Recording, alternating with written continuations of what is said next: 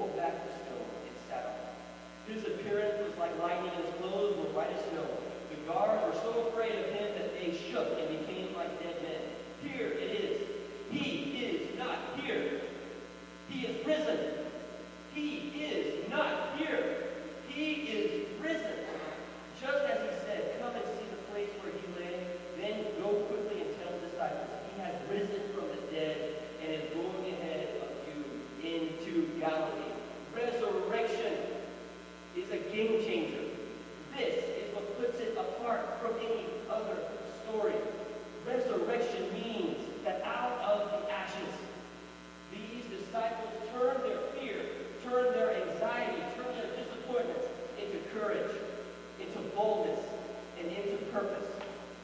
Resurrection